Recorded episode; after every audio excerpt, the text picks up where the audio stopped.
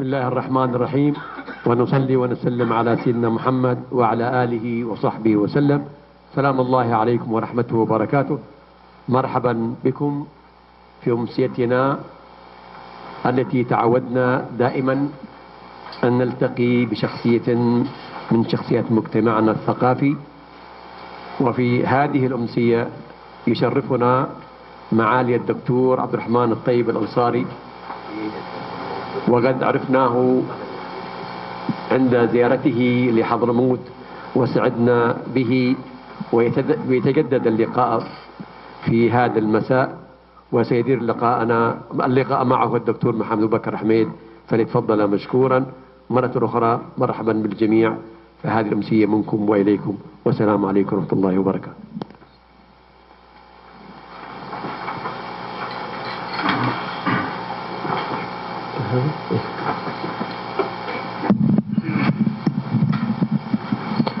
بسم الله الرحمن الرحيم. والصلاة والسلام على من أرسله ربه إلى قوم يتفكرون في خلق السماوات والأرض. كيف أقدم عبد الرحمن الأنصاري؟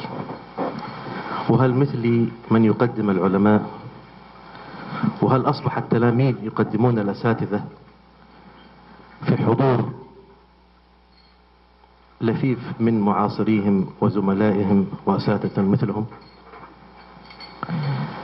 ليس مثلي من يقدم عبد الرحمن الأنصاري علامة التاريخ وأستاذ من أساتذة الجيل في الأدب والأثار.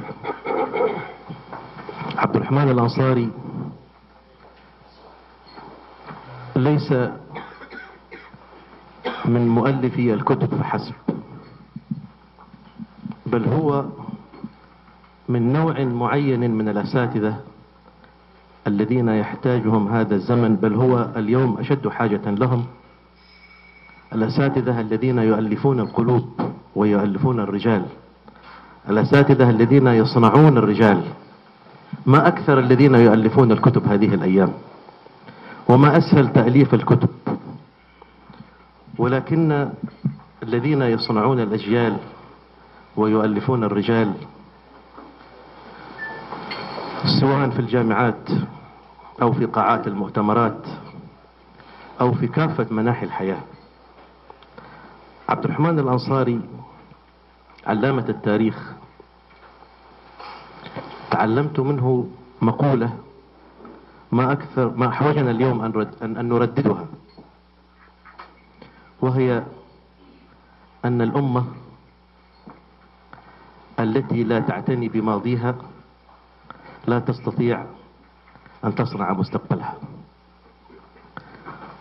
ومدن العربية والإسلامية اليوم أحوج ما تكون إلى الالتفات إلى هذا الماضي لتستطيع إتقان صناعة المستقبل.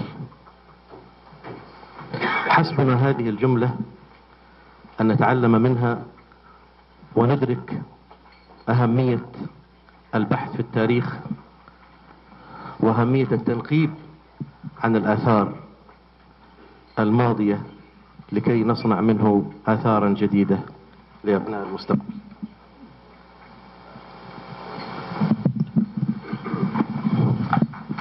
يطول التعريف بعبد الرحمن الأنصاري.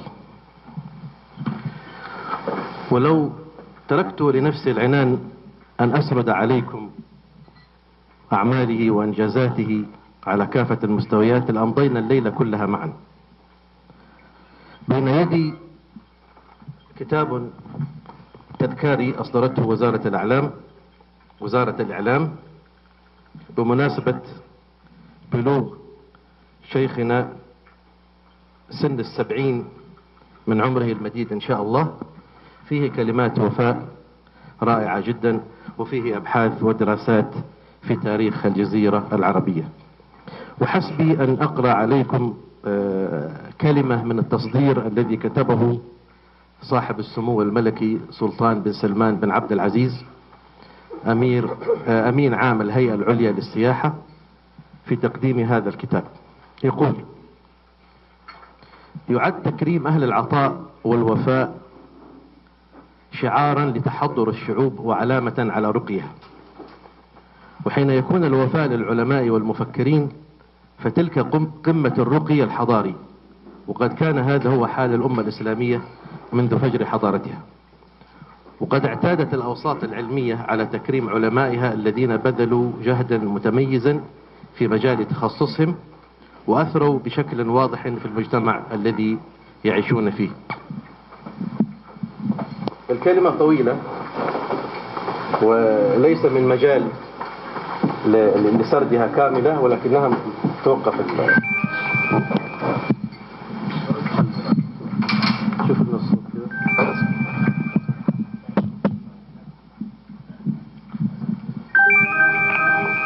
سيرة عالمنا موجودة لديكم اختصارها في الورقة التي وزعت عليكم.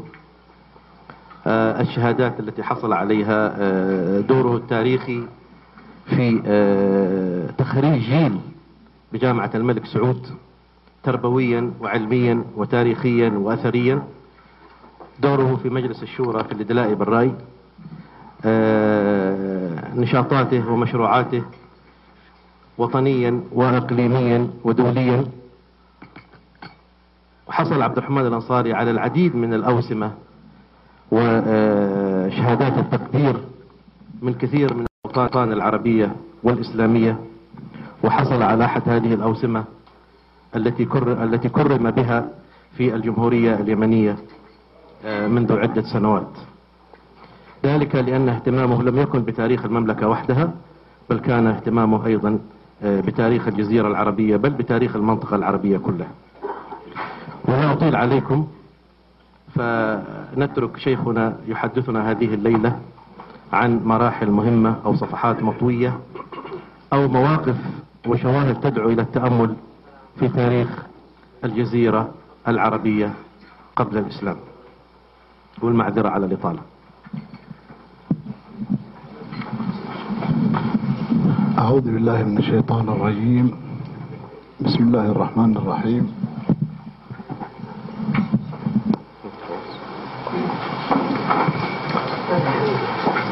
أنا سعيد جدا بهذه الكوكبة المتميزة من مثقفي المملكة ومثقفي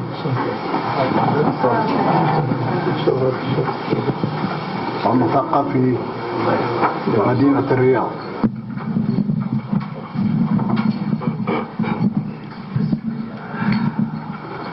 ولعل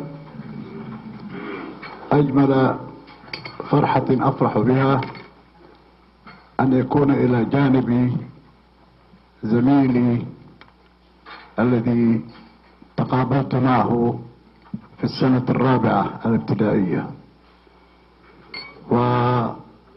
ثم ذهبنا إلى المعهد العلمي السعودي ثم ذهبنا إلى مصر. ثم ذهبنا إلى بريطانيا. وعدنا في سنة واحدة. ذلك هو معالي الأستاذ الدكتور أحمد بن محمد الضبيب هذا تقدير كبير أن يأتي هذا الزميل في هذه المناسبة ليستمع إلى زميله في كثير من الموضوعات التي طالما تحدثنا عنها. وتحدثنا بشأنها. وأيضا أنا سعيد بأن يأتي أيضا الأستاذ الدكتور عبد الغفور روزي وهو أحد الطلاب الذين عرفتهم في قسم التاريخ والذي كان الوحيد قد يكون الوحيد في المملكة الذي حصل على الدكتوراه في تاريخ الأندلس من أمريكا. أيضا زميلي الأستاذ الدكتور يحيى أبو الخير وهذا ممن تعاملت معهم عندما كنت عميدا لكلية الآداب فكان خير معين. وأيضا كان الرجل الذي كثيرا ما نتحدث في كثير من شؤون الكلية وشؤون المجتمع ونقوم بمحاولة تهيئة الأمر لتنفيذ ما نتفق عليه. وكنا لا نتفق إلا على خير ولله الحمد. هذه الليلة عندما طلب الأستاذ الدكتور عمر أن أتحدث وأنا أحاول أن أتراجع لكي أستطيع أن أبتعد عن هذه المناسبة. ولكنه يصر إصرارا كثيرا. وفكرت لأن ما لدي من معلومات قد قلتها في حضرموت. وليس لدي جديد يمكن أن أقوله في هذه الليلة. ولذلك بدأت في البحث عن شيء كنت قلته وألقيته في آه، إحدى دول الخليج في الجمعية التاريخية الأثرية لدول مجلس التعاون الخليجي. هذا الموضوع هو ثمود كما أرخها القرآن الكريم. وعندما ألقيت هذا البحث في عمان على ما أذكر كثير من الناس قالوا لي كيف تضع القرآن مصدرا تاريخيا. قلت لهم أليست إسرائيل تحاربنا أيضا بالتوراة؟ وتعمل ما تعمل في القدس باسم التوراة؟ إذا لماذا لا ننظر إلى القرآن وهو أصدق من الله ومن أصدق من الله قيلا؟ فبالتالي كتبت هذا البحث وأقول فيه لعل الحديث عن الأمم الغابرة من الأشياء التي يحلو الحديث عنها بين الفينة والأخرى. وخاصة إذا ما استعيدت في شبه تسلسل تاريخي. مما قد يخلق بلبلة بين المتلقين وخاصة من أولئك الذين لا يستطيعون النظر في الأمر وتحرير الرأي فيه. بل إن التركيز على بعض أسماء هذه الأمم واستعمالها ضمن إطار تاريخي تنزل به بها إلى الفترة التاريخية من حضارة الجزيرة العربية مما يجعل الباحثين في اضطراب فكري يبعد بهم عن الفترة التاريخية الحقيقية لهذه الأمة أو تلك نتيجة لجهل أو عدم اهتمام أو عصبية أو اعتماد الحدث على الأسطورة دون دون عرض الأحداث على مشرط النقد التاريخي للنص, للنص أسلوبا ومضمونا. وفي حديثنا هنا عن الأمم الغابرة سوف نعتمد على القرآن الكريم كمصدر تاريخي نستمد منه الإطار الزمني لتلك الأمم لأنه الأصدق. ونجد أن كثيرا مما جاء فيه مما ينفرد به عن التوراة. وخاصة عندما تحدث عن عاد وثمود. وهذا مما تنبه إليه المفسر الطبري عندما نقل تراث عصره عن ثمود وكأنه بإلماحته هذه كان يريد أن يستند بما يأتي به الأحبار من الأخبار وما تختزنه ذاكرة القصاص أو الإخباريون. قد يرى البعض أن القرآن إنما يستفاد منه الأشياء أخرى غير التاريخ ولكنني أشعر أن التاريخ إنما هو حدث وزمان ومكان.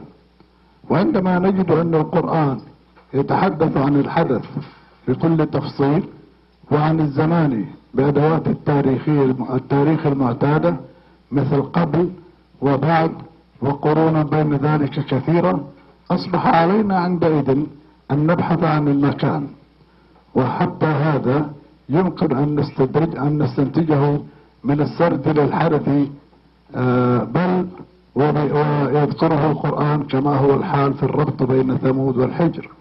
وبذلك تتم أركان الاحتجاج.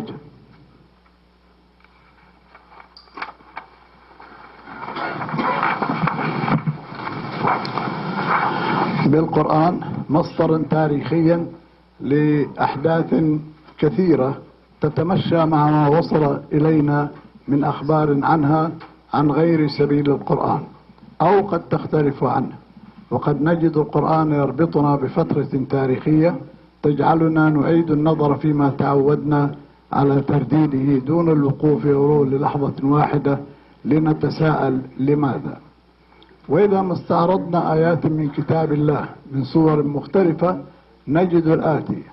ففي الصورة ففي السورة السابعة منه وهي سورة الأعراف يبدأ القرآن الكريم من الآية التاسعة والخمسين وحتى الآية الثالثة بعد المئة بالحديث عن أقدم الأمم التي كفرت برسالاته وآذت أنبياءه ورسله. وهنا نلتقي بما حدث لقوم نوح إذ بعد صراع طويل بين الإيمان والكفر يغرق, يغرق الله الذين كفروا بآياته وينجي المؤمنين. ثم ينتقل الحديث إلى عاد وأخيهم هود وتأتي بعض التفاصيل عن الحوار بين هود وقومه. ويسرد هود ما أنعم الله به على قوم عاد. ومما يشيد به القرآن ويركز عليه تذكيرهم بأن أنعم عليهم بأن جعلهم خلفاء من بعد قوم نوح. وهنا نتوقف عند هذه البعدية هي ضمن تسلسل تاريخي لا داعي لأن نقرر هذا فالآيات كثيرة وستأتي تباعا في الآيات وفي غير هذه السورة. وانتهى قوم عاد وقطع الله دابر الذين كفروا بآياته وما كانوا مؤمنين. ثم ينتقل بنا القرآن الكريم إلى ثمود وأخيهم صالح فيتحدث عن الأحداث التي جرت والناقة التي كانت تتحدى ثمود برعيها وشربها ثم يمن الله عليهم بأن جعلهم خلفاء من بعد عاد وأن بوأهم في الأرض. ولعل القرآن الكريم هنا يمن عليهم بأنه أنزلهم منازل هي منازل عاد نفسها.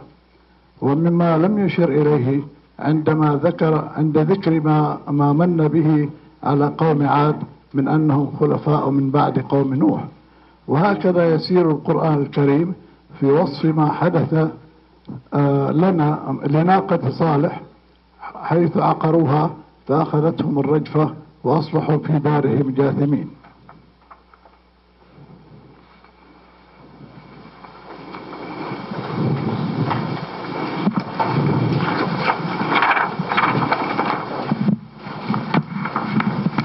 ثم ينتقل القرآن الكريم إلى الحديث عن قوم لوط ولم يسمي هؤلاء القوم. ولذا فنحن نجهل من هم ولكننا نعرف أن الله قد أرسل إليهم نبيه لوطا فآمن به من آمن إلا امرأته كانت من الغابرين. ثم تحدث القرآن بعدئذ عن مدين وأخيهم شعيب. فنعرف أنها أن فنعرف هنا أن أن مدين اسم لأمة بداية ثم لعله أصبح اسما للمكان الذي كانوا فيه. وقد توسع القرآن في الحديث عن أحداثهم مع شعيب عليه السلام. ثم يتوسع القرآن الكريم في العلاقة بين الكفر وما يصيب الكافرين نتيجة لذلك. وكيف أنه لو آمن أهل القرى لفتح الله عليهم بركات من السماء والأرض. ثم نستخلص من هذا السرد الإيماني أن الله سبحانه وتعالى قص على نبيه محمد عليه السلام أنباء هذه القرى لكي يسري عنه لقاء ما, لقاء ما يجده من عنة ونصب في سبيل الدعوة. ونلاحظ هنا أن القرآن الكريم لم يكرر ما سبق أن ذكره بالنسبة لقوم عاد من أنه من أنه من عليه بأن جعلهم خلفاء من بعد قوم نوح وكذلك ما ذكره بالنسبة لقوم ثمود بأنه قد من عليهم بأنه جعلهم خلفاء من بعد قوم عاد. عندما أخبرنا عن قوم لوط وعن مدين وعن شعيب ولكننا لكي لا نفقد التسلسل التاريخي للزمان بدأ الله عز وجل حديثه عن موسى بقوله ثم بعثنا من بعدهم موسى. أي من بعد كل أولئك قوم عاد وثمود ولوط ومدين. فتحققت بذلك البعدية الزمنية. فأصبح لدينا تسلسلا تاريخيا زمنيا يبدأ بنوح وينتهي بموسى. أما في السورة الحادية عشر وهي سورة هود فقد بسط الله قصص هؤلاء الأنبياء والرسل مع أقوامهم من الآية 25 وحتى الآية 100 أي في 75 آية. فبدأ بنوح وحواره مع قومه ثم أمر الله له بصناعة السفينة أمر الله له بصناعة السفينة ثم الطوفان ونجا من آمن منه معه إلا ابنه. ثم أردف الحديث بعد نوح عن عاد وأخيهم هود وختم حديثه عنهم بقوله ألا إن عادا كفروا ربهم ألا بعدا لعاد قوم هود. ثم تحدث القرآن عن ثمود وأخيهم صالح وكيف ختم حديثه عنه بقولهم بقوله تعالى ألا إن ثمودا كفروا ربهم ألا بعدا لثمود. ثم تحدث الله عز وجل عن سيدنا إبراهيم.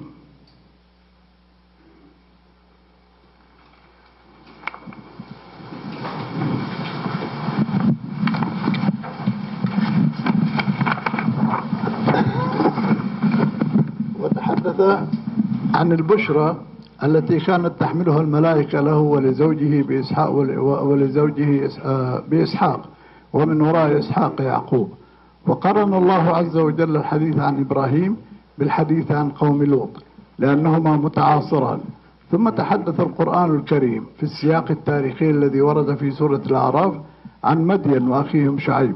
ولكن الله عز وجل هنا وضح الترادف التاريخي في آية واحدة آية 89 في قوله تعالى ويا قوم لا يجرمنكم لا يجرمنكم شقاقي أن يصيبكم مثل ما أصاب قوم نوح أو قوم هود أو قوم صالح وما قوم لوط منكم ببعيد.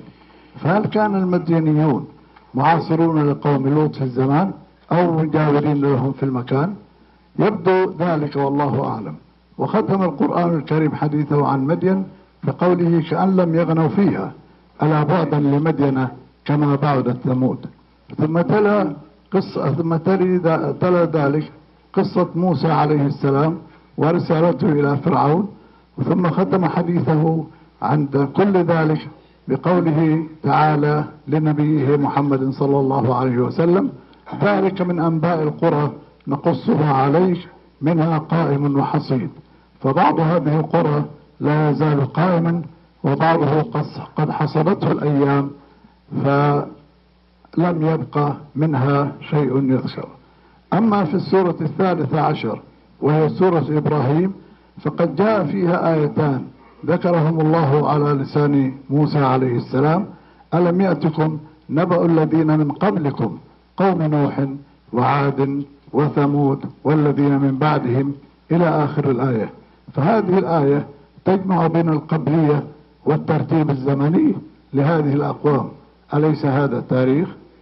وفي السورة الثانية والعشرين وهي سورة الحج تأتي ثلاث آيات هي قوله تعالى وإن يكذبوك فقد كذبت قبلهم قوم نوح وعاد وثمود وقوم إبراهيم وقوم لوط وأصحاب مدين وكذب موسى فأمليت للكافرين ثم أخذتهم فكيف كان النكير؟ وكذب موسى.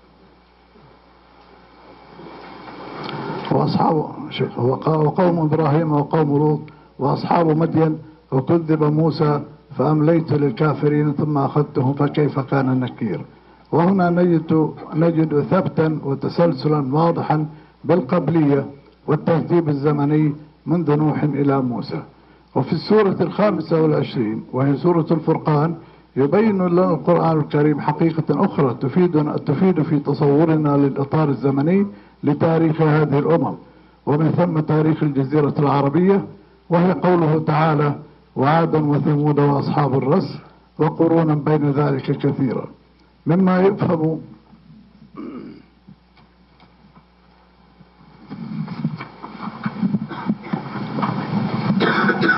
من الآية أن التسلسل الزمني ليس مترابطا أمة تلو أم أخرى لكن هناك قرونا بين ذلك. فكم ها هي هذه القرون؟ تلك هي القضية. وذلك هو ما يجب أن يبحثه ويحققه علماء ما قبل التاريخ أو ما قبل الكتابة. إذ يرى البعض أن كل ما مر على البشرية تاريخ وما الكتابة إلا ظاهرة من ظواهر التاريخ عبر بها الإنسان عن نفسه كما عبر عنها بوسائل أخرى فيما قبل هذا فيما قبل ذلك وحتى بعد الكتابة. وحتى الفراعنة. كانوا على علم أو بعض علم بما جرى قبلهم من أحداث لها صلة بالكفر والإيمان ونتائجهما. وذلك نجده في السورة الأربعين وهي سورة غافر حكاية عن حوار ونصيحة أسداها المؤمنون من آل فرعون إلى أتباعهم إذ يقول أحدهم وقال الذي آمن يا قوم إني أخاف عليكم مثل يوم الأحزاب. مثل داب قوم نوح وعاد وثمود والذين من بعدهم. وما الله يريد ظلما للعباد. بعد هذا الاستعراض الآيات التي تضمنت الحدث والزمان وربما المكان نصل إلى تسلسل الأمم وهو كما يلي. قوم نوح قوم قوم نوح قوم هود عاد قوم صالح ثمود قوم إبراهيم بإضافة قوم لوط قوم شعيب موسى عليه السلام فرعون وقبله وقومه. فإذا عرفنا حسب ما اتفق عليه المؤرخون أن سيدنا إبراهيم كان في بداية الألف الثانية قبل الميلاد 1800 وأن سيدنا موسى عليه السلام كان في نهاية الألف الثانية الثانية قبل الميلاد 1200 وبينهما قرابة 600 سنة فإن قوم صالح ثمود كانوا في الألف الثالث قبل الميلاد.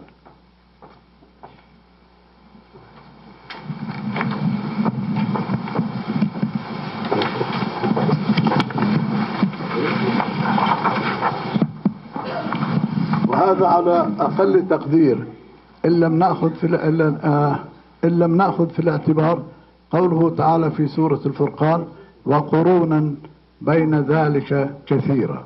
وهنا نصل إلى حقيقة ثابتة وهي أن ثمود قوم صالح هم أصحاب الحجر كما أن كما أن هناك حقيقة ثابتة أن وجودهم في كان في الألف الثالثة قبل الميلاد وربما قبل ذلك. إذا فمن هم الثموديون الذين تتحدث عنهم الكتابات المسمارية في الألف الأول قبل الميلاد؟ ومن هم هؤلاء الثموديون الذين تحدثت عنهم الكتب الكلاسيكية؟ ومن هم هؤلاء الثموديون الذين بني لهم معها معبد روافة ولكن لماذا لم تتحدث التوراة عن عاد وثمود؟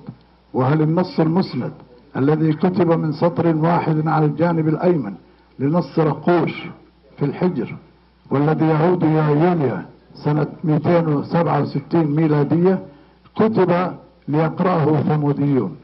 هذا ما سنتحدث عنه في بحث قادم إن شاء الله. وشكرا جزيلا.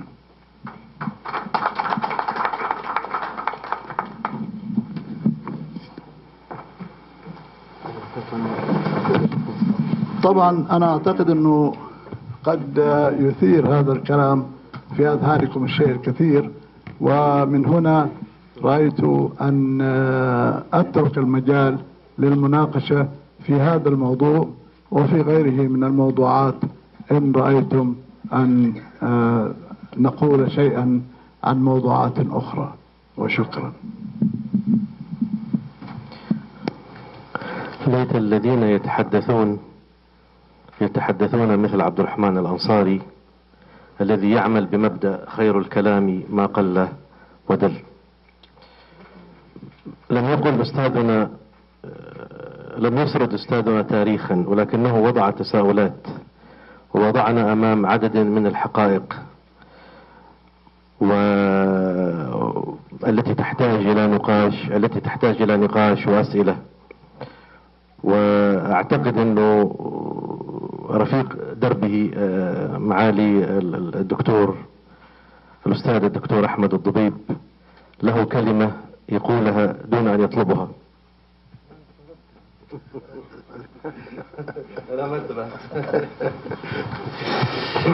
بسم الله الرحمن الرحيم.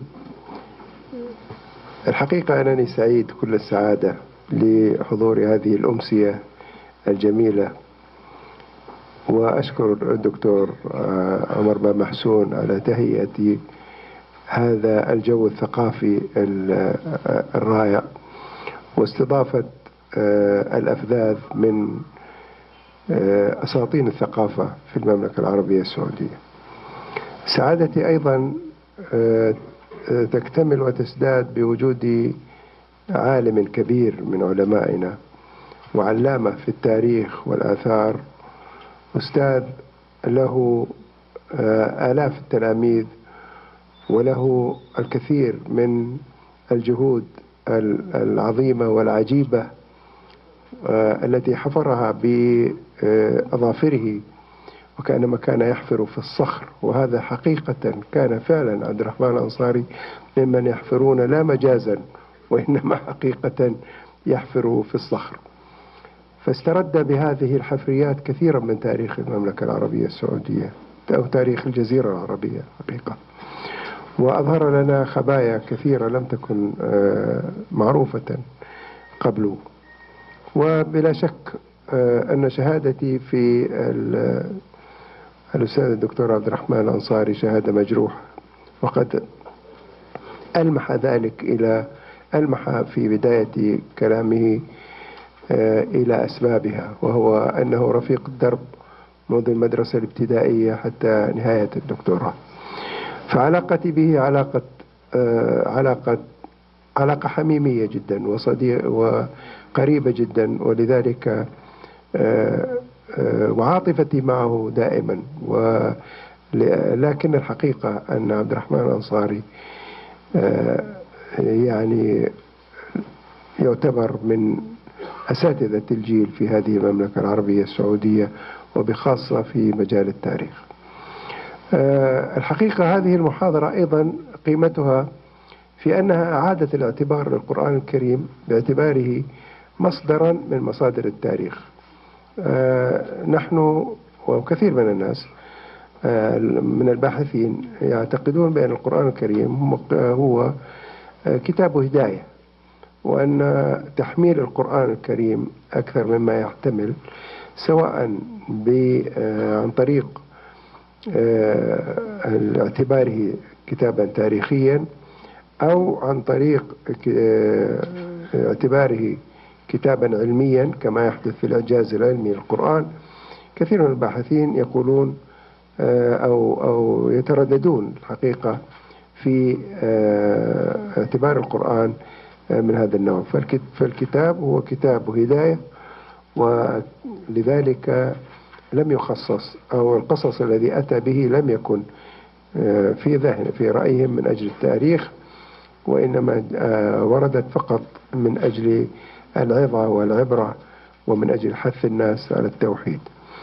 عبد الرحمن الأنصاري آه، الآن يقول لا هذه القصص في القرآن الكريم فيها زمان وفيها مكان وفيها قبلية وفيها بعدية وفيها تاريخ وفيها تسلسل تاريخي ولذلك لا نستطيع أن نهملها فلا بد أن نعود إليها. ما قاله أخي الكريم أيضا عن موضوع مدين وأنها قد تكون آه، اسم قبيلة آه، قد أخالفه فيه قليلا لأن القرآن الكريم آه، فيه حذف كثير وإلى مدين أخاهم ليس قد لا يكون المقصود بها المدينة وإنما قد لا يكون المقصود بها إلا أهل القرية ليس مقصود بها المكان. إنما أهل المدينة كما كما جاء في القرآن واسأل القرية. فقوله تعالى واسأل القرية يعني اسأل أهل القرية. وإلى مدين يعني إلى أهل مدين. بدليل أنه قال أخاهم ولم يقل آه، أخاها لو كانت قبيلة أو ما إلى ذلك. إنما بلا شك أن آه، دكتور عبد الرحمن الأنصاري دائما هو مثير للجدل ومثير للنقاش. وميزته الوحيدة أنه متقبل للنقاش ومستعد للنقاش ولذلك أنا أهنئه على هذه المحاضرة التي فتح بها آفاقا جديدة ونرجو أن نستمع نقاشا حولها وأن نستمع أيضا إلى ردوده التي هو دائما آه، وأبدا يوفق فيها. وشكرا لكم. السلام عليكم ورحمة الله. شكرا للأستاذ الدكتور أحمد الضبيب على هذه الكلمة الوافية. الآن آه، لدى شاعر الندوة السيد محمد بن عبد الله بن شهاب آه، أبيات يقوله السلام عليكم ورحمة الله وبركاته. أهني الدكتور وجميع الأخوان الحاضرين. ولقد كتبت بضع أبيات تدور معناها حول المحاضرة. ولو كان الشاعر الكبير أبو العلا المعري موجود لا أخذ إجابة بالدكتور عن قوله صاحي هذه قلوبنا تملأ الرحبة فأين القبور من عهد عادي؟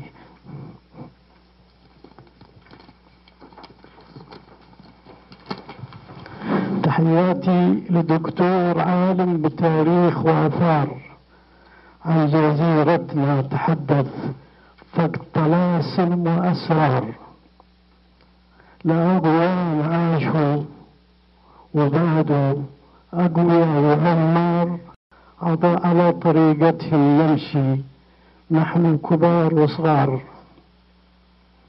تاريخهم عرفنا وما حصل لهم وما دار من قبل أن تطلق أقمار وطائرات ورادار هكذا الإنسان مسير حسب مخطط وأقدار وليل يأتي علينا يعقبه فجر ونهار. أخي أعمل بجد دون تسويف وأعذار عسى النهاية تكون زينة والصفاء يكون وأنوار. أصل النهاية تكون زينة رضا ربك وأنوار. وندخل جنات عدن مع المؤمنين الأخيار والآل والصحابة. صحب صحب النبي المختار. السلام عليكم. آه الآن نبدأ بالأسئلة. حسب الترتيب تقديمها. آه الأستاذ إبراهيم الأستاذ عبد الكريم إبراهيم السمان. أو أيوه سمك. آه السؤال عن العلاقة بين القرآن الكريم واليهود والتاريخ في تاريخ الجزيرة العربية قبل الإسلام. مداخلة عندك تفضل.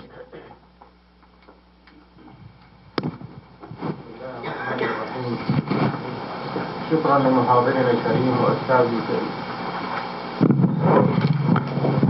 شكرا لمحاضرنا الكريم واستاذي الدكتور عبد الرحمن الطيب الأنصاري وإلى راعي الندوة الدكتور عمر با محسون.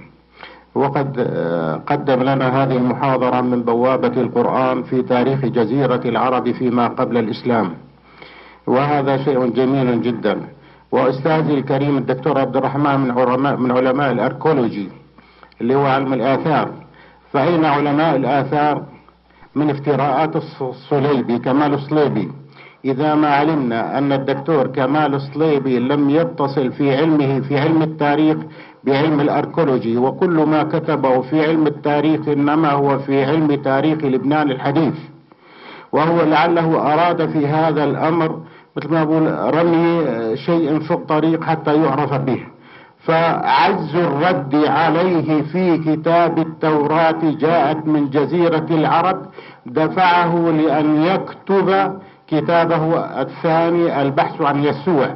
وفي الحديث عن كل الدلائل والقرائن بما في كتاب الله عز وجل يشير إلى موطن السيد المسيح عليه السلام وقد تكلم أستاذنا عن القرآن الكريم ودوره في هذا الباب. ومن باب آخر فخير من تناول أصالة الحضارة العربية فيما قبل الإسلام هو الدكتور أحمد سوسي الذي ولد يهوديا ومات مسلما في كتابه تاريخ العرب قبل الإسلام تاريخ العرب واليهود فيما قبل الإسلام. وقد استشهد كما استشهد أستاذنا المحاضر في كثير من الآيات القرآنية في إثبات مكانة العرب في التاريخ في تاريخ الحضارة الإنسانية على أن ما يعرف الآن بالهلال الخصيب أو العراق وبلاد الشام أنهما كانتا الرئتين لجزيرة العرب. عندما كانت تضيق جزيرة العرب بسكانها فلا تجد إلا تلك الرئتين مستوطنا لها. وخير ما يشير إلى ذلك يوم خراب السد لا زال يحمل موقعين في لبنان. الاسم اليماني جبل عامل فهو نسبة إلى عاملة بن سبأ اليماني. منذ منذ 2300 سنة قبل الميلاد. ثم وادي التين وهو نسبة إلى تيم الله بن ثعلبة اليماني. فأين علماء الآثار في التصدي لما أتى به كمال الصليبي؟ وأنا مؤرخ في التاريخ اللبناني وأعرف كمال الصليبي في حدود علمه في التاريخ. فأين الدكتور من كمال الصليبي في افتراءاته؟ والسلام عليكم.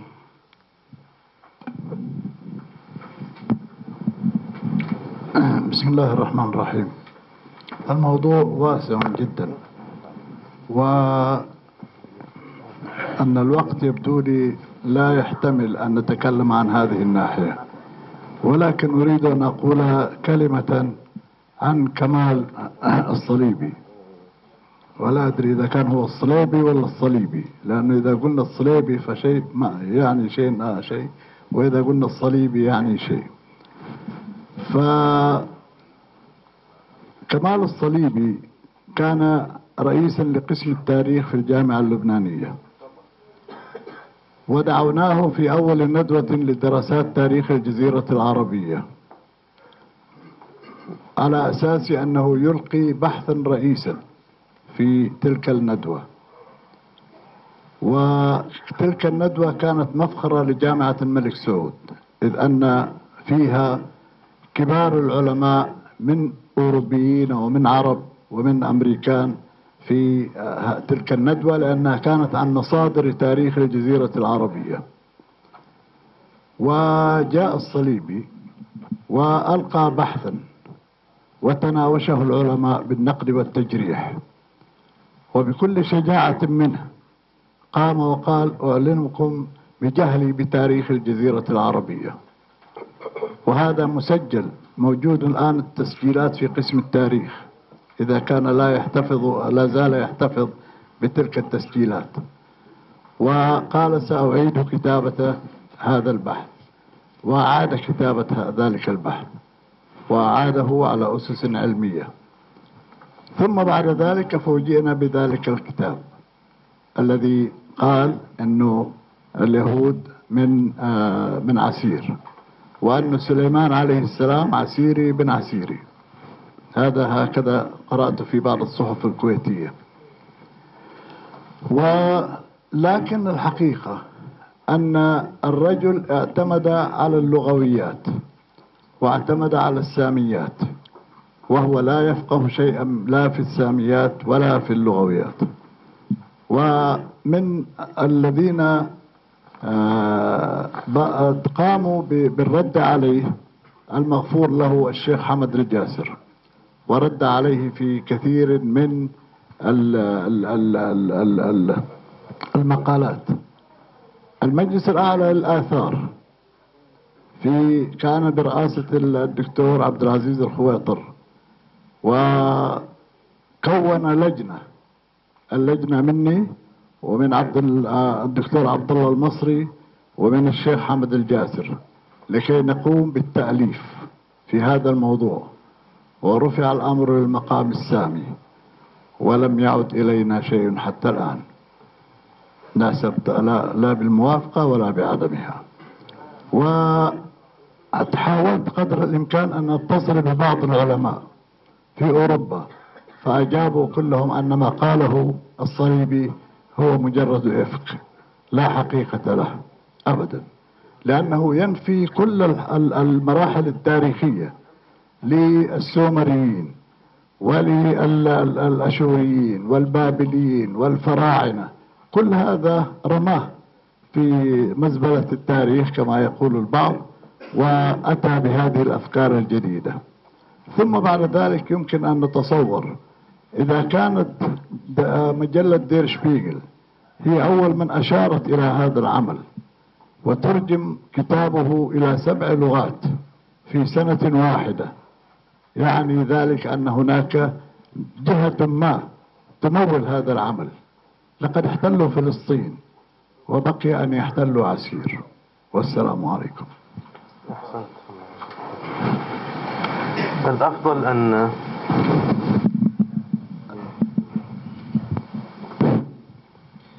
الأفضل أن ننتهي من الأسئلة ثم بعد ذلك نعود إلى ال- ال- التعقيبات أو المداخلات. آه، سؤال لم يذكر صاحبه الاسم. أرجو التكرم بتسليط الضوء على آثار مدائن صالح وأهميتها. وأعتقد أن هناك آه، محذورا شرعيا في زيارتها. أرجو التكرم بتوضيح ذلك.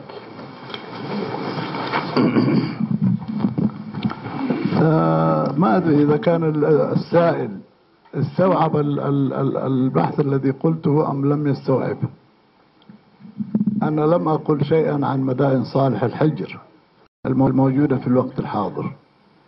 ولكنني أقول أن هذا المكان الحجر هو لقوم ثمود ولكن من مدة لا لا تقل عن ثلاثة آلاف سنة.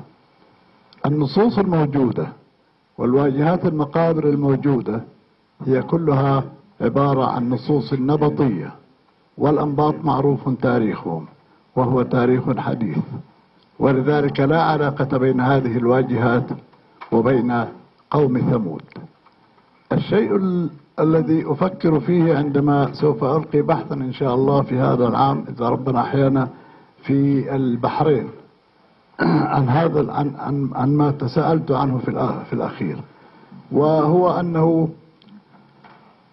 من هم ثمود الذين يذكرهم الناس في الوقت الحاضر؟ الحقيقة أنني وجنبنا هنا الدكتور أحمد محمد الضبيب وهو إنسان لغوي وعضو في مجمع اللغة العربية رجعت أنا إلى معنى ثمد ونبط.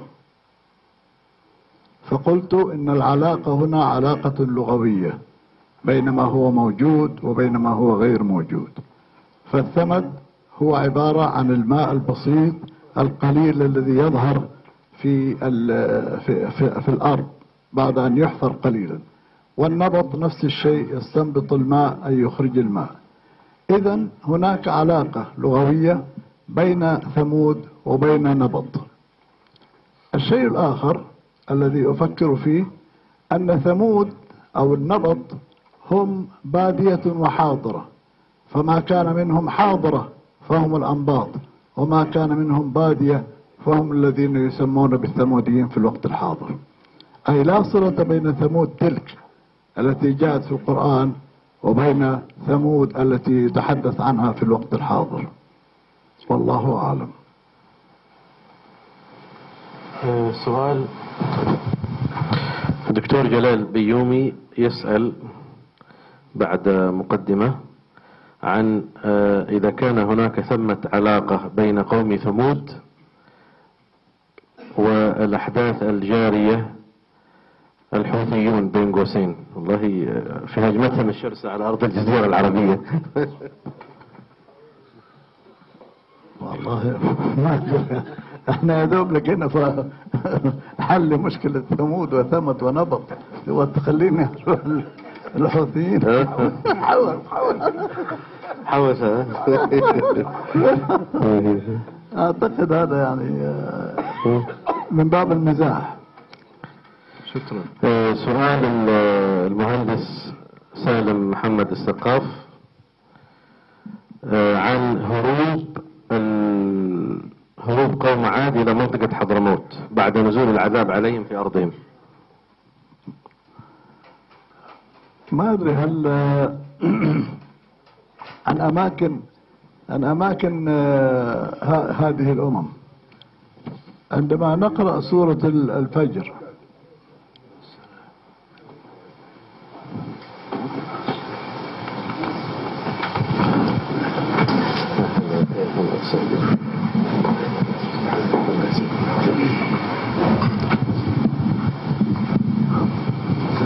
جميعا عليكم السلام ورحمة الله. عندما نقرأ سورة الفجر والفجر وليال عشر والشفع والوتر والليل إذا يسر هل في ذلك قسم لذي حجر؟ ألم تر كيف فعل ربك بعاد؟ إرم ذات العماد التي لم يخلق مثلها في البلاد وثمود الذين جابوا الصخر بالواد وفرعون ذي الأوتاد الذين طغوا في البلاد فأكثروا فيها الفساد إلى آخره. عندما نقرأ هذه الآيات الثلاث أو الآيات ال- نجد أنه تكلم عن عاد وأنه عاد التي لم إرم ذات العماد التي لم يخلق مثلها في البلاد. من هو الخالق؟ الخالق هو الله عز وجل وليس هو الإنسان. هذه الأساطير التي تقول أن عاد بنى بيت من فضة وبيت آه، طوبة من فضة وطوبة من ذهب والخرافات الموجودة في كتب التاريخ الإسلامي للأسف هذه كلها عبارة عن أساطير. وأساطير يتحدث بها الناس في المساجد وفي الكذا ليلهوا بها عامة الناس. وأما ال- الأساط- ال- الإرم ذات التي لم يخلق مثلها في البلاد فلو ركبت طائرة وذهبت بها ما بين جنوب حائل إلى أن تصل إلى الأردن تجد من ما خلق الله من من جبال تشيب منها ال- ال- الولدان. كأنك تشس تقطع جبن في في بسكين. شيء مهيل مهيل ومخيف من مناظر. ثم بعد ذلك ال ال ال ال الخرائط الجغرافية الموجودة في الوقت الحاضر يعتبرون هذه المنطقة من جنوب حائل إلى الأردن يسمونها ال Iramite يعني هذه الفو- ال- ال formation اللي لها صلة بإرم.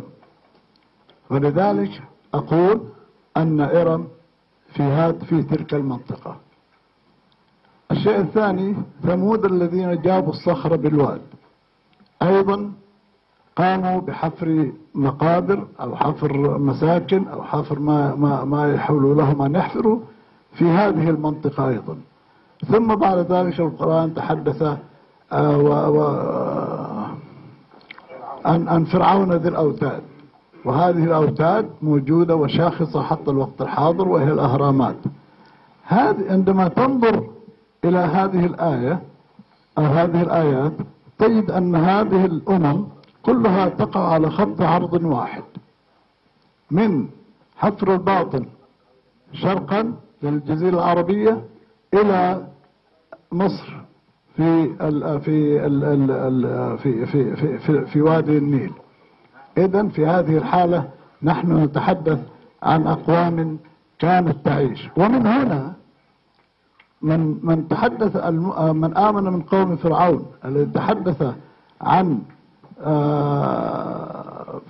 عن عاد وثمود كانت لديهم فكرة وكانت لديهم أخبار عن هؤلاء القوم لأن موسى عليه السلام كان في نهاية الألف الثانية قبل الميلاد وقد جاءتهم أخبار فرعون عاد وثمود وإلى آخره في ذلك العصر. وأيضا في سورة غافر نجد أيضا تحدث هذا المؤمن عن ما حدث ليوسف عليه السلام. ويوسف قبل هذه الفترة. إذا الفترات التاريخية كلها تتوالى في مكان واحد وفي فترة واحدة. أما نبي الله هود الموجود في حضرموت فأشعر أننا نتحدث عن خيال. ليس هناك هناك أثر لا أذكر أين قرأته أن الرسول صلى الله عليه وسلم قال لا يعرف لنبي قبر إلا قبري.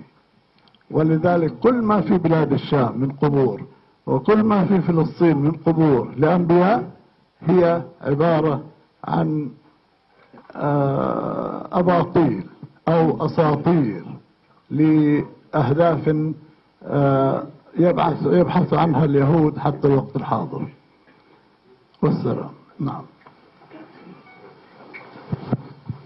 سؤال آه، ما تفسير عدم وجود إشارات إلى ثمود قوم صالح في الكتابات العربية الشمالية القديمة وخاصة تلك المسماة بالثمودية والتي أسميتها بالكتابات البادية فهل السبب هو الفترة الزمنية الطويلة بين أصحاب النقوش وقوم صالح أم ماذا هذا سؤال من الأستاذ سالم بن أحمد بن طيران وين سالم؟ أنت هنا آه. ال- الحقيقة انه إنه آه تسمية الكتابات الموجودة في شمال الجزيرة العربية وفي كثير من المناطق بالكتابات الثمودية هي عبارة عن أربعة نقوش فقط أو خمسة نقوش اللي ذكرت فيها كلمة ثمد. ولا نعرف هي أسماء وأعلام يعني أسماء أشخاص أو عبارة عن قوم من الأقوام. ولكن إذا إذا أدركنا قيم معنى كلمة ثمد بأنهم حفارين الآبار فلذلك نشعر أن هذه النصوص ليست إلا آه، نصوص لا صلة لها بثمود. ولذلك أنا أطلقت عليها خط البادية. لأنه أتذكر عندما كنا في المدينة المنورة ويأتي ال- البادية بالأجبان وغيرها من الحاجات هذه يأتي البدوي ويضع ابنه في الكتاب. ويجلس هذا الابن أسبوعين ثلاثة أربع شهر إلى أن ينتهي والده من بيع ما أتى به. ثم بعد ذلك يذهب ويأخذ الولد ويذهب هذا الولد. هذا الولد علقت في ذهنه كثير من الأشكال الحروف. ولذلك نجد أن الحروف ال ال ال التي يطلق عليها ثمودية وهي خط البادية ليس هناك حرف يشبه الآخر. حرف الألف له يمكن عشرة أشكال وحرف الباء كذلك وهكذا. ولذلك أنا أطلقت عليه خط البادية لأن البادية يأتون إلى الحواضر الحواضر في العلا الحواضر في خيبر الحواضر في المناطق الأخرى في بلاد الشام ويرون هذه الخطوط ويحاولون تقليدها. وأشعر أن هذه التسمية أثرت علينا كثيرا كمؤرخين لأنه في هذه الحالة نخرج ثمود من الشباك وتجينا من من الطاقة من من الباب.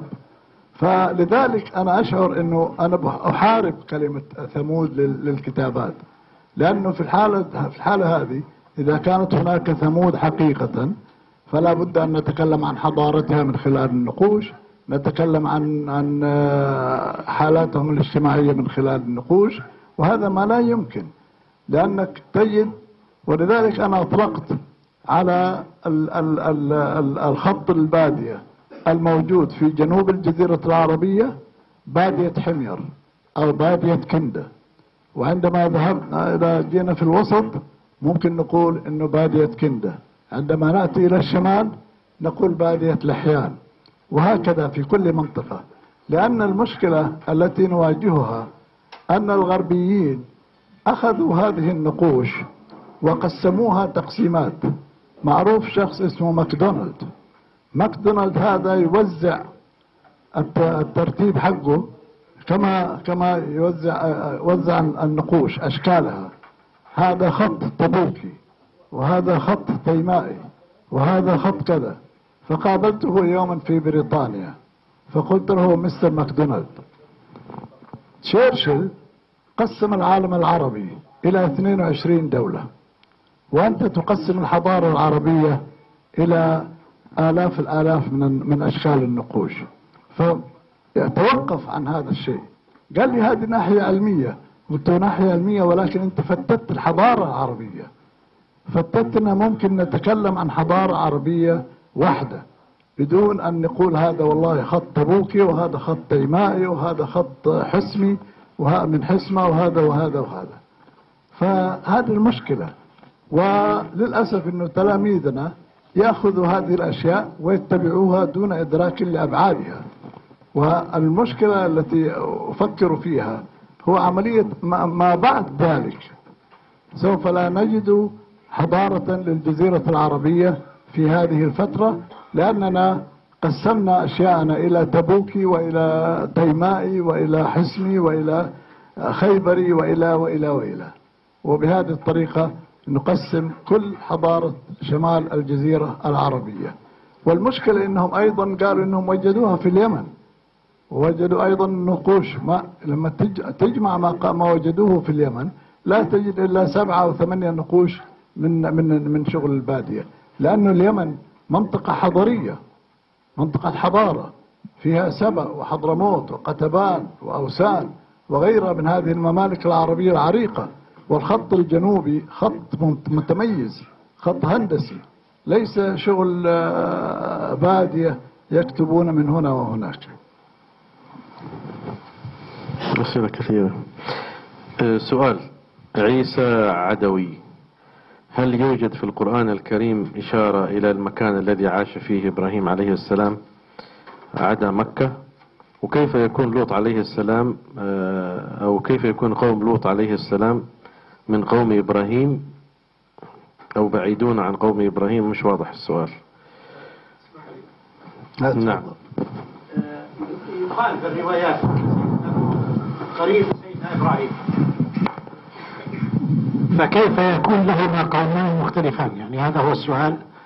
ولم نجد في كتاب الله يعني أنا شخصيا لم أجد في كتاب الله أي إشارة تدل على أن سيدنا إبراهيم عاش إلا في الحجاز وفي مكة. فهل لدى الدكتور ما يعني ما يوضح هذا الموضوع أكثر. وشكرا. والله آه، بالنسبة لسيدنا إبراهيم كان في جنوب العراق أولا ثم بعد ذلك انتقل إلى حران. ثم بعد ذلك انتقل إلى القدس ومنها إلى مصر وتزوج هاجر ومنها أتى بها إلى مكة. فهجرته إلى مكة كان بعد أن مر بكل هذه المراحل وبكل هذه الأماكن. وطبعا فلسطين القدس بيت المقدس. فلذلك آه، يعني آه، سيدنا إبراهيم أما قرابته لقوم لوط فالقرآن لا تستطيع أن تميز كثيرا بين قوم لوط وبين قوم إبراهيم عليه السلام. يعني صحيح مساوي السف... آه، أنه آه، جاءت المشاكل له بسبب السفينة وإلى هذاك نوح. ف لكن قوم إبراهيم وقوم لوط قريبين من بعض ولذلك أنا قلت يبدو أنه يكون هناك قرب زماني ومكاني في الوقت نفسه. وعندكم موجود في الأردن ترى. قوم لوط في الأردن.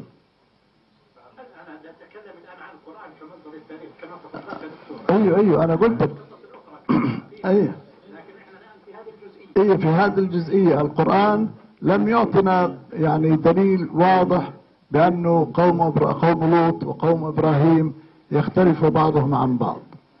لأن الملائكة عندما جاءوا إلى ال ال ال قدم لهم عجلا حميد وبعد كده ما رضوا يأكلوا لأنه طبعا الملائكة ما يأكلوا ما يأكله الإنسان. وبالتالي أخاف منهم. والقصة موجودة في القرآن يعني. ولكن لا نعرف بالضبط المكان. أنا أتصور أنه في في في منطقة شمال بين الأردن والعراق في هذه المنطقة البادية الموجودة بين العراق والأردن. والله أعلم. الأستاذ عمر حمود ألم يكن هدف القرآن من ذكر من ذكر الأمم الغابرة مختلفا عن غاية بني إسرائيل في ذكر التاريخ تاريخ هذه الأمم؟ ما أدري إيش السؤال ما هو واضح. يعني كيف؟ أستاذ عمر حمود. يا عمر حمود تفضل.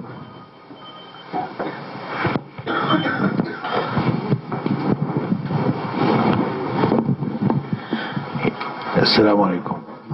يعني يقصد من ذكر الأمم الغابرة بالقرآن هو تذكير بتوحيد الله ووحدانيته وذكر نعمه جل وعلا. بينما التاريخ أو التوراة الذي كتبت النسخة الأخيرة منه في القرن القرن العاشر الميلادي ومعتمد من بني إسرائيل وهو النسخة الحالية تتجه أنه جعل بني إسرائيل هم يعني أحباء الله وهم المكلفين بقيادة العالم. فالغاية من ذكر تاريخ الأمم في القرآن تختلف عن الغاية من ذكر التاريخ عند بني إسرائيل هذا هو السؤال شكرا أنا أعتقد أنه أنه الغاية من ذكر الأحداث في القرآن الكريم. أنت لو تقرأ سورة البقرة سورة البقرة هي تاريخ لمخازي بني إسرائيل. يعني وإذ كذا وإذ كذا وإذ كذا وإذ كذا. دائما الله سبحانه وتعالى يذكرهم بما فعلوه. فلذلك هذا ليسر عن ليسر الله سبحانه وتعالى عن الرسول صلى الله عليه وسلم. يعطيه تاريخهم يعطيه أحداثهم وما عملوه مع مع, مع سيدنا موسى عليه السلام. ولذلك يعني ما ما جاء في القرآن هو عبارة عن شرح واضح لكل مخازي بني إسرائيل. والقرآن يبعد ثم يقترب من أحداث يقام بها اليهود ضد أنفسهم يعني عندك أولا لما أخرجهم من من من من مصر وكانوا أذلاء في مصر. أخرجهم فلما قال لهم طيب خلينا نروح قالوا اذهب أنت وربك فقاتل إنها هنا قاعدون. ليه؟ لأن الذل اللي كانوا فيه في مصر لم يجعلهم قادرون على أن آه، يذهبوا لمحاربة لدخول الأرض الم... أرض الميعاد. ولذلك أنتقم الله منهم بأن جعلهم أربعين عاما يتيهون في الأرض. هذا التيه لماذا؟ لإخراج جيل جديد جيل صحراوي جيل يستطيع أن يدخل الأرض المقدسة أرض الميعاد. وبالتالي دخلوا أرض الميعاد. ودائما البادية تغلب الحاضرة. لما ذهبوا إلى إلى إلى آه، هذه المدينة اللي قتلوا فيها الآلاف نعم. لا لا لا, لا. ال- المدينة اللي قتلوا منها الآلاف في في في فلسطين. لا لا بخت نصر. لا لا لا لا لا. في العصر في لما دخلوا في عصر بني آه، اليهود. على أي حال لما دخل أريحة أريحة بالضبط. أريحة لما دخلوا أريحة كانوا بادية. قتلوا فيها الآلاف ولم يهتموا بالناس. لأنه أريحة والمناطق الفلسطينية مناطق مزارعين والمزارع ينتظر يضع البذرة يضع البذرة وينتظر. ولذلك خائف على كل شيء يمكن أن أن أن آه، يحصل لزراعته ونتائج الزرع. أما البدوي فلا فلا شيء يحرص عليه. أبدا. هو كسبان كسبان. وبالتالي يعني أعتقد هذه ال- ال- النقطة المهمة في الموضوع. أيوه.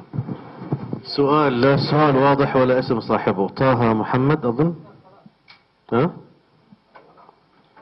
سبأ هل هي سبأ حاليا؟ إيش؟ ما ما طيب نعود الآن للتعقيبات. وأرجو أن يكون التعقيب لا يزيد عن ثلاث دقائق أو دقيقتين. ونبدأ بأخينا الأستاذ الدكتور يحيى أبو الخير. تفضل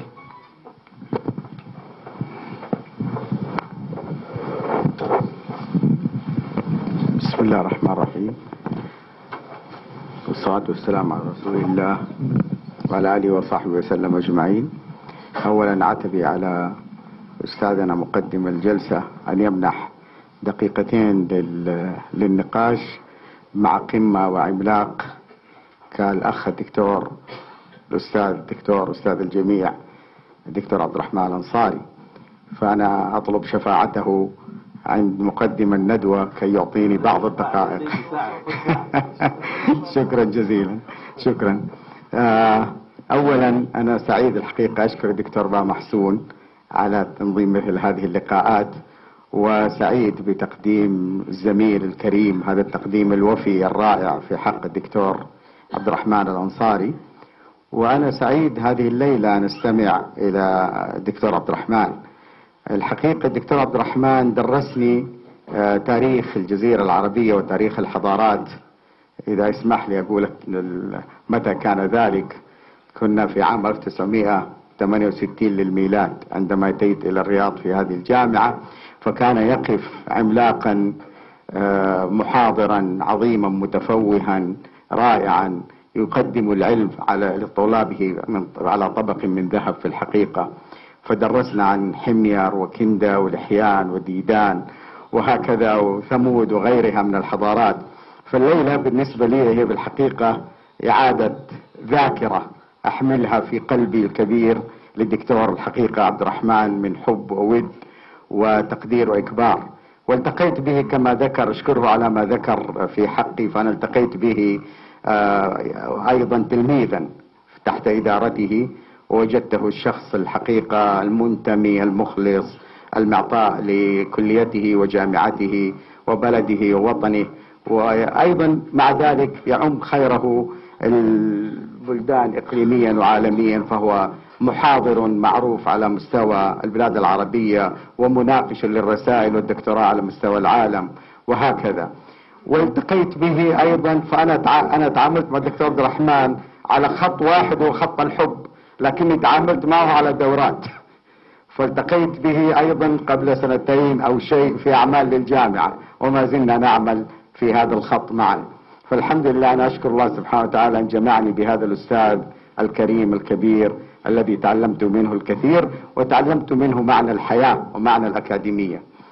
وأنا كثير سعيد أيضا أن أقول هذا الكلام في وجود معالي الأستاذ الدكتور أحمد الضبيب مدير الجامعة لأن الفترة التي عملت فيها تحت رئاسة الدكتور عبد الرحمن كان أيضا الدكتور أحمد الضبيب مديرا للجامعة فتشرفت بأن جلست عدة مرات تحت إدارته في مجلس الجامعة. وجدته رجلا مخلصا موضوعيا آه، محترما للناس مؤيدا للجميع مساعدا للعطاءات فأنا أشكره على حضوره هذه الليلة. أما ما يتعلق بموضوع المحاضرة الحقيقة فأنا قد يعني لفت آه، انتباهي الدكتور عبد الرحمن إلى هذا البعد التاريخي في القرآن الكريم وما ذكره عن الترتيب عن الحضارات. وأنا أقول سبحان الله دائما يعني نحن نسمع عن الإعجاز العلمي في القرآن في الفيزياء والكيمياء والكون لكن هذا جزء مغيب في الحقيقة. هذا الجزء التاريخي والجزء الآثاري يعد مغيبا في التفسير العلمي للقرآن. فأنا أطلب من الأخ الدكتور عبد الرحمن حقيقة أن يواصل. هذه المسيرة لأن هذا سيفتح بابا جديدا ومدرسة تفكير وعطاء جديد في التفسير العلمي للقرآن. والحقيقة ما سمعناه هذه الليلة من الدكتور عبد الرحمن عن البعد التاريخي والتسلسل الزمني للحضارات في القرآن هو يتوافق في الواقع. ما أعتقده من أن الآيات الكريمة في القرآن الكريم لها خصائص عجيبة جدا لم توجد في أي كتاب في الدنيا. هذا القرآن كسر حاجز الزمان والمكان فأعلمنا بما كان وما سيكون وما هو كائن. وأيضا هذه الآيات حملت شيء آخر خاصية لم تحملها لم يحملها أي نص في العالم أبدا وهي صفة التحقق والوقوع والمشاهدة من الآية القرآنية. تحدث الآية تأتي خبرا ثم تتحقق على مر الزمان فتقع وتشاهد. وأنا أضرب مثال بس صغير اسمح لي رئيس الجلسة عن التحقق والوقوع المشاهدة. النبي عليه الصلاة والسلام عندما كان في غزوة بدر وكان يتمنطق سلاحه استعدادا للمعركة قرأ هذه الآية سيهزم الجمع ويولون الدبر. وكان بجواره الرجل العبقري العملاق الهائل الكريم رضي الله عنه عمر بن الخطاب. فقال الآن أدركت أي جمع سيهزم وأي جمع سيولي الدبر. طيب الآية نزلت قبل بدر ما هي نزلت في بدر؟ نزلت في المدينة قبل فنزلت خبرا فتحققت ووقعت وشوهدت في بدر وأدركها عمر أدرك وقوعها وتأكد من حتمية نهائية هذه المعركة. هذا يحدث لكثير من الآيات في التفسير العلمي سواء في الكيمياء أو في الفيزياء أو في الكون. واليوم نحن نسمع صورة الحقيقة رائعة من صور هذا التحقق والوقوع والمشاهدة لآيات الله سبحانه وتعالى في مجال التاريخ. وأتمنى فعلا أن يستمر هذا الخط لكي فعلا نستجلي كثير من القضايا حتى القضايا التي طرحت اليوم وسئلت أعتقد قضايا مهمة جدا وتحتاج إلى كثير كثير الكثير من من التوقف. النقطة الأخيرة التي أنا أريد أن أقولها أيضا نقطة الترتيب الحقيقة. يعني الدكتور أبو محمد جزاه الله خير أشار إلى البعدية والقبلية. فهذا هذه البعدية وهذه القبلية في الحقيقة لا نجدها فقط في مجال التاريخ وإنما أيضا نجدها في مجالات كثيرة جدا وبالذات في مجال الكون. يتجلى أكثر شيء في مجال في مجال الكون خذ مثلا آيات في سورة فصلت. خذ آيات في سورة الأنبياء. خذ آيات في سورة الحجر. ستجد سبحان الله هذا الترتيب العظيم في نشأة الكون وفي تسلسل الأحداث الكونية وليس فقط في تسلسل الأحداث الكونية فحسب بل نشأة الجزيئات الصغيرة من الأكوان داخل المجموعة الكونية الكبرى. بهذا الترتيب الذي وصل إليه العلماء سواء في كتبهم الغابرة القديمة أو كتبهم الحديثة ككتاب مختصر الزمن مثلا لهوكينج وكتاب Cosmos لكارل ساجان وكتب كثيرة جدا نراها ترتب هذا الترتيب الذي جاء في سورة فصلت والذي جاء بالذات في الآية 30 إلى 33 من سورة الأنبياء. الحقيقة الحديث له شجون ويطول لكن أعتقد ما أثاره اليوم الدكتور عبد الرحمن أعتقد أنه خط جديد وخط مبدع وأنا أعتقد إنه يحتاج إلى الاستمرار وتكاتف الجهود من الأخوان المؤرخين خاصة معنا واحد من أساتذة وأساطير التاريخ الدكتور عبد الغفور روزي لعله أيضا يكون ضمن مجموعة تبحث في هذا الجانب المهم والهام جدا في مجال التحقق والوقوع المشاهدة التاريخية وشكرا.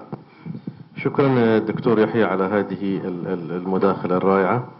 الآن الدكتور عبد الله تطاوي المستشار الثقافي بسفارة جمهورية مصر العربية الشقيقة بالرياض. بسم الله الرحمن الرحيم والسلام عليكم ورحمة الله وبركاته.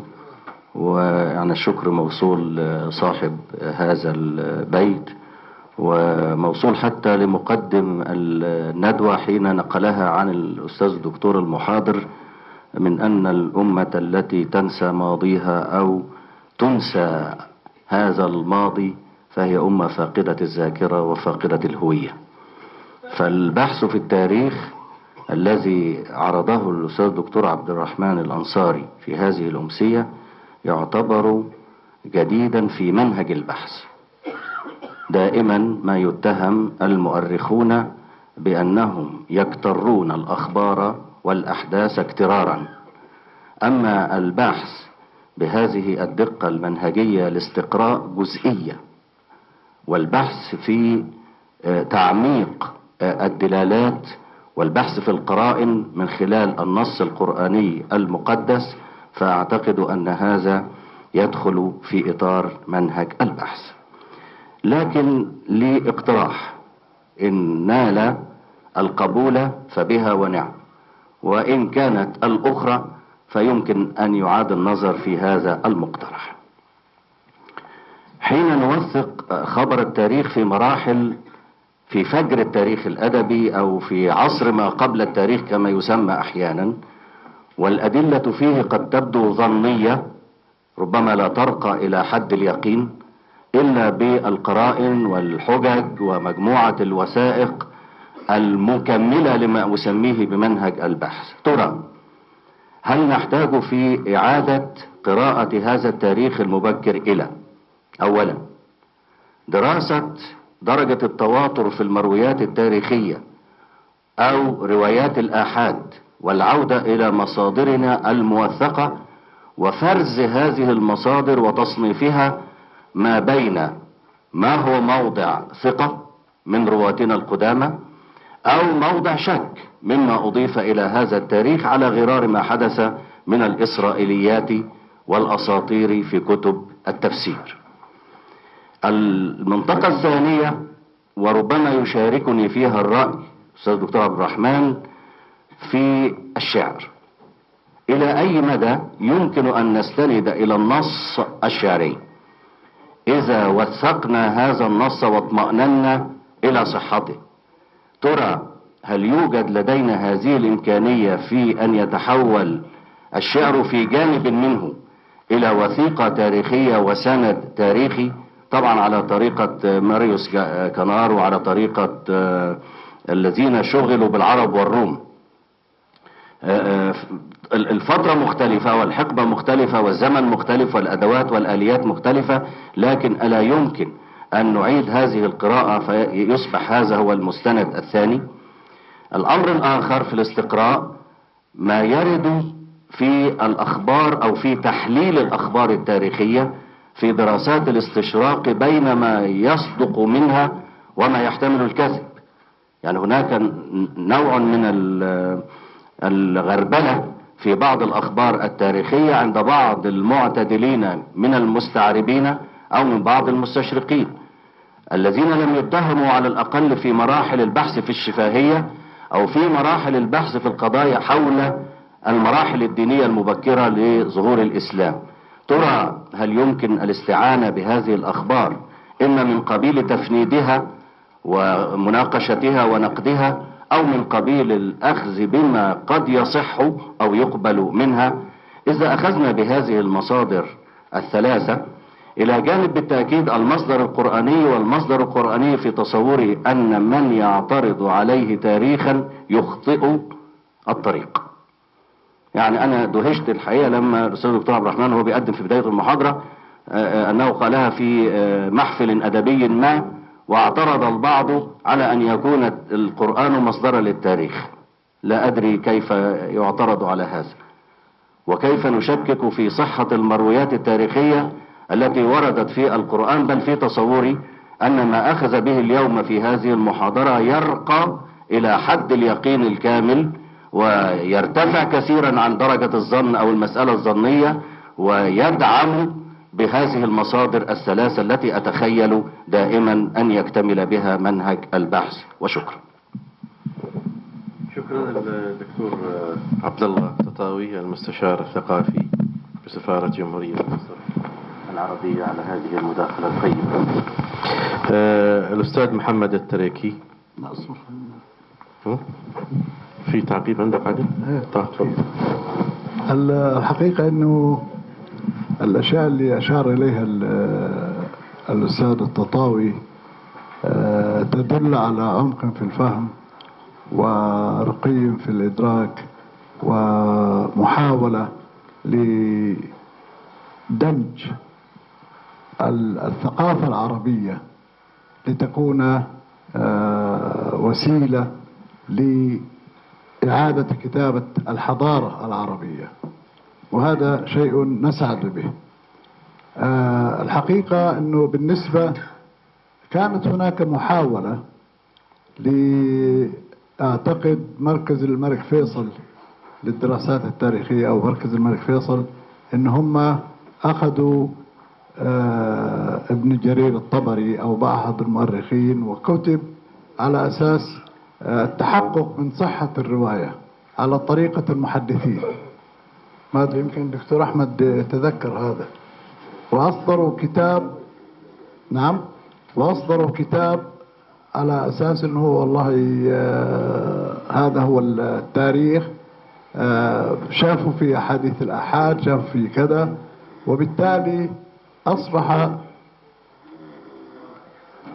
أصبح هذا التاريخ آه، عندما نظرت إليه لم أشعر أن هذا تاريخ لأنهم حاولوا قدر الإمكان أن يضعوه في في آه، سلم المحدثين الآحاد ونقد الرواه وإلى آخره وإلى آخره. أعتقد أن التاريخ لا يتحمل هذا التاريخ لا يتحمل هذه الدقة التي اتبعها المحدثون في تحقيق الرواة وتحقيق السند وإلى آخره. لأن التاريخ من يكتب التاريخ؟ هنا السؤال اللي يجب أن نفكر فيه. متى يكتب التاريخ ومن يكتب التاريخ؟ عندما ننظر للتاريخ الأموي العصر الأموي نجد أن فيه أشياء كثيرة جدا حملت على الأمويين ووضعت لأغراض ما. نجد أيضا بالنسبة للعصر العباسي أيضا وضعت أشياء كثيرة جدا. إذا هنا نجد يعني أوضاع كثيرة جدا. ولذلك مثلا نجد كثير من الناس يميلون إلى ابن كثير كمؤرخ ولا يميلون إلى ابن جرير. لماذا لا يميلون إلى ابن جرير؟ لأنه كانت بينه وبين بعض الفئات المذهبية كثير من الفتن. ولذلك لم يلتفت إليه والتفت إلى ابن كثير لأنه يسير في نفس الاتجاه. وهكذا نشعر أنه التاريخ آه، عبارة خذ وأترك. خذ ما, تريده واترك ما لا تريده. هذه هي مشكلة التاريخ. ولذلك عندما تأتي يعني أنا من الأشياء اللي, اللي لاحظتها وأدركتها في ابن جرير الطبري مثلا. ابن جرير الطبري من عبقريته قال إنه اليهود لم تلتفتوا إلى عاد وثمود لأنها لم تأتي في التوراة. يعني التفت ابن ابن ابن جرير إلى هذه الناحية وكانت عبقرية في رايي منه في أنه يلتفت إلى هذه الناحية. ال- القرآن الكريم المفسرين تأتي مثلا تأتي لقصة ما وتجد أنها تروى عن ابن عباس ثم تأتي إلى ابن جرير وتجد أنه يقول وقيل كذا وكذا. وهي نفس النص اللي قيل في ابن كثير إنه رويت عن ابن عباس. لا تدري من ال- ال- ال- ال- الحري بأن يقبل منه. هل هو ابن جرير؟ ولماذا ابن جرير لم يذكر ابن عباس مع أن ابن عباس أقرب له تاريخا؟ ولماذا ابن كثير أشار إلى أن هذه الرواية عن ابن عباس؟ وهكذا التاريخ مشكلة. الشعر العربي الشعر العربي أنا أعتقد ما صح منه هو ما نستفيد منه فائدة كبيرة جدا. وكثير من الزملاء آه، عندما تأتي مشكلة ال- ال- القصائد الطللية القصائد الطللية الزملاء في قسم في أقسام اللغة العربية ينظرون إليها على أنها عبارة عن نموذج لفن جديد. ولكن أنا عندما أشوف ال- ال- ال- ال- القصائد الطللية أشعر أنه في تلك الفترة تاريخيا كانت الحضارة العربية قد هبطت حمير انتهت الوسط الجزيرة أصبح في حالة سيئة في وضع سيء أيام العرب ابتدأت لأنه ليس هناك حكومة مركزية تضبط الحكم في الجزيرة العربية. ولذلك أنا أعتقد أنه قد تكون القصائد الطللية هي عبارة عن رثاء للحضارة العربية التي كانت موجودة في جنوب الجزيرة العربية وفي شمال الجزيرة العربية.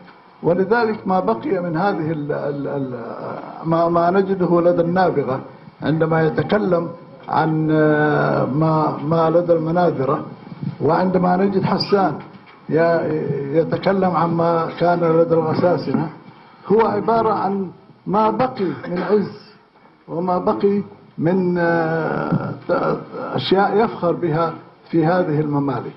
أما بالنسبة لبقية الشعراء الذين كانوا في وسط الجزيرة وفي مقدمتهم امرؤ القيس كان يرثي وخاصة أنه نكب وذهب يبحث عن من ينصره في, في والسعيد في ملكه. فأنا أعتقد أنه يعني يبغى لنا نظرة أيضا جديدة للقصائد الطللية ودورها في رثاء الحضارة العربية التي كانت موجودة في الجزيرة العربية جنوبا وشمالا.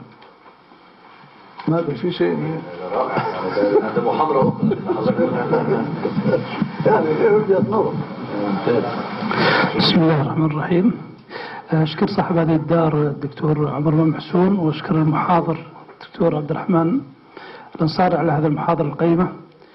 آه، الدكتور عبد الرحمن هناك آه، من يقسمون العرب إلى العرب ال- البائدة والعرب العاربة والعرب المستعربة و آه، هناك سنن الله سبحانه وتعالى لا تتغير.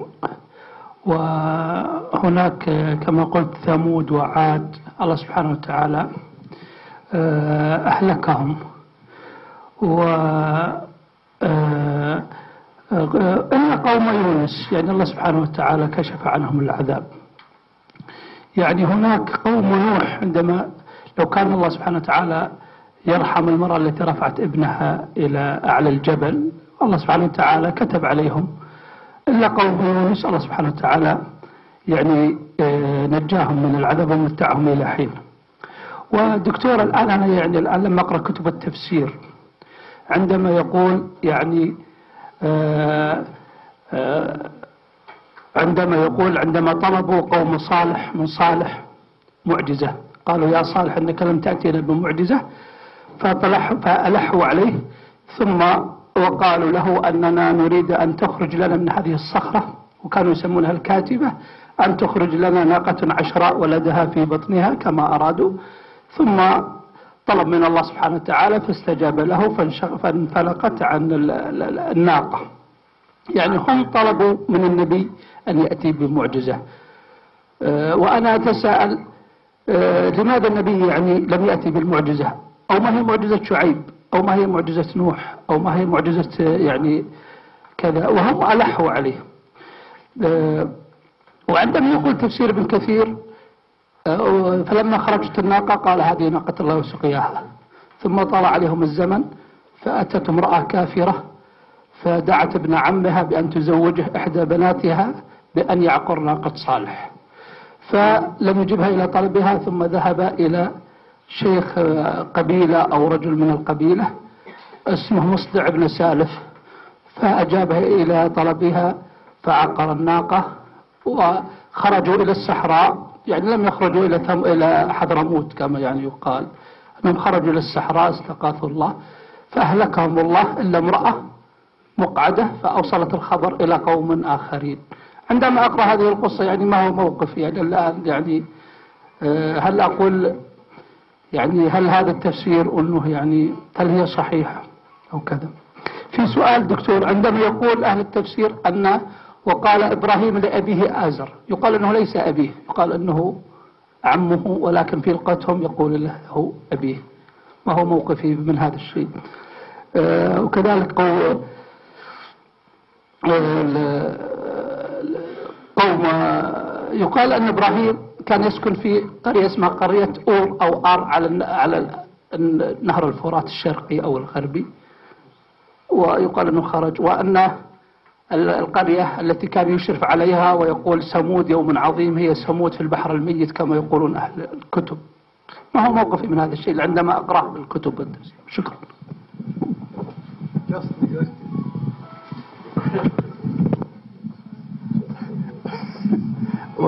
هذا اسلوب آه، أنا أعتقد إنه إنه ال- السؤال الأول آه، نسيته أنت.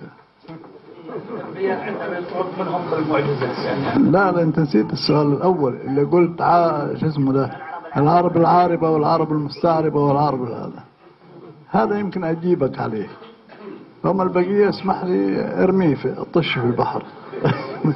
ما له اي ما له أي قيمة. شو- انا مشكلتنا إحنا من المؤرخين المسلمين اللي ياخذوا أي حاجة ويحطوها.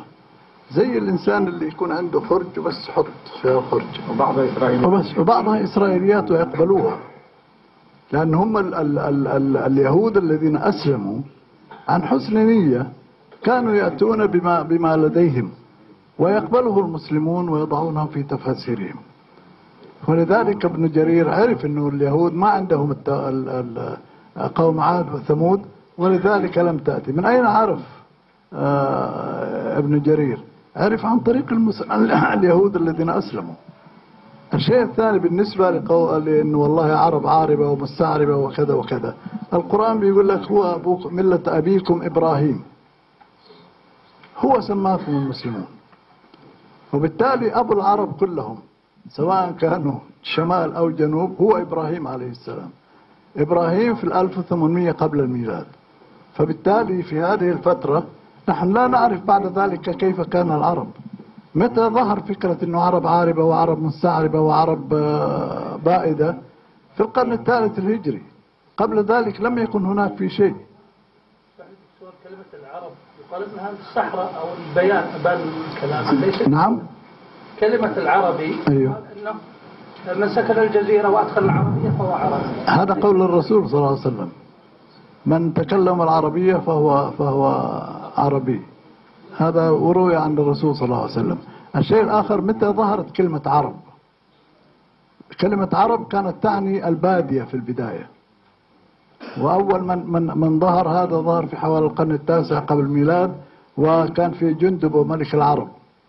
جندب ملك العرب هو اللي جمع ال- ال- ال- القبائل العربية وحارب ال ال ال الأشوريين.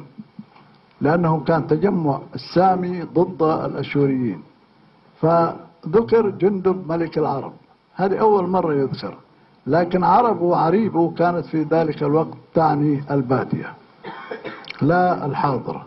ثم بعد ذلك كلمة العرب كلمة إسلامية وليست كلمة قديمة لأنه حتى النصوص الجنوبية لما الملك يضع ألقابه ملك آه، سبأ وذو ريدان وحضرموت ويمنة وعربهم في الجبال وتهامة.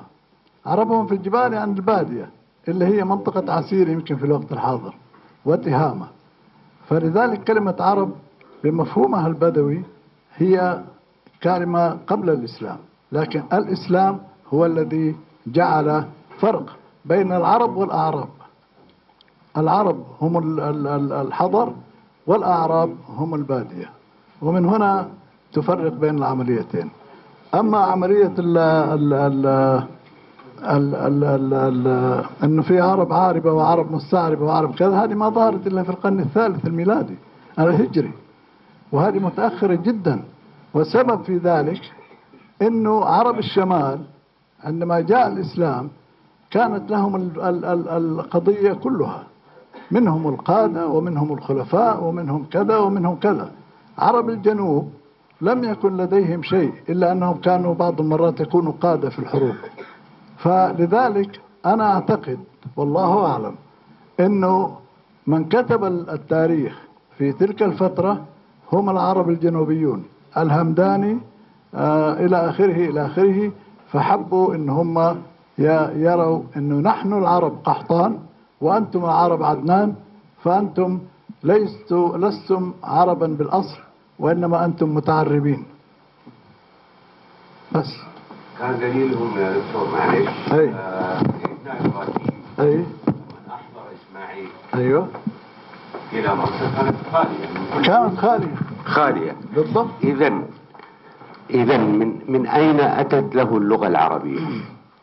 إلا ومن قال إن إبراهيم كان لا. يتكلم العربية. مو مو هذا السر الآن هنا في في العرب العاربه والعرب أي- فإذا كان سيدنا إسماعيل طفل وضعه سيدنا إبراهيم وعاد إلى القدس أو إلى إلى إلى أرض الشام. أيوه.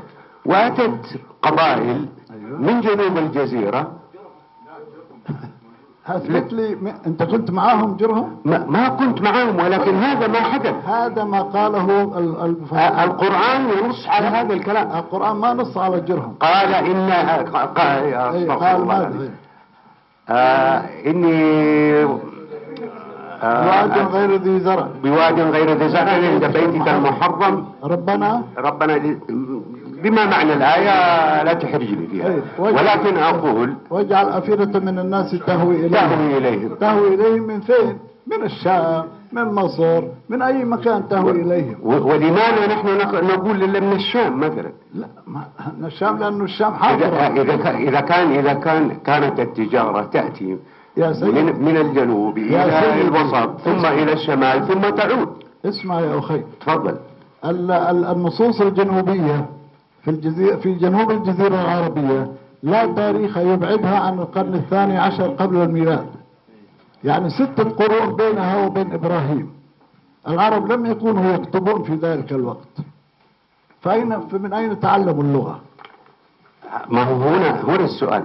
هنا هنا السؤال اللغة. إذا إنها كانت حضارة. اللغة. كانت حضارة في الجنوب قبل أن يأتي سيدنا إبراهيم وإسماعيل إلى من قال من قال هذا؟ كيف تثبته؟ ما تحتاج حضارة. لا إله إلا الله. لا إله الا الله لأنك أنت مؤمن بهذا. فتقول لا إله إلا الله. أنا ماني مؤمن بهذا. أقول لا حول ولا قوة إلا لا بالله. حول ولا قوة إلا بالله. حسنا الله يبارك فيك. شكرا لحضوركم وإلى لقاء متجدد في محاضرة قادمة إن شاء الله.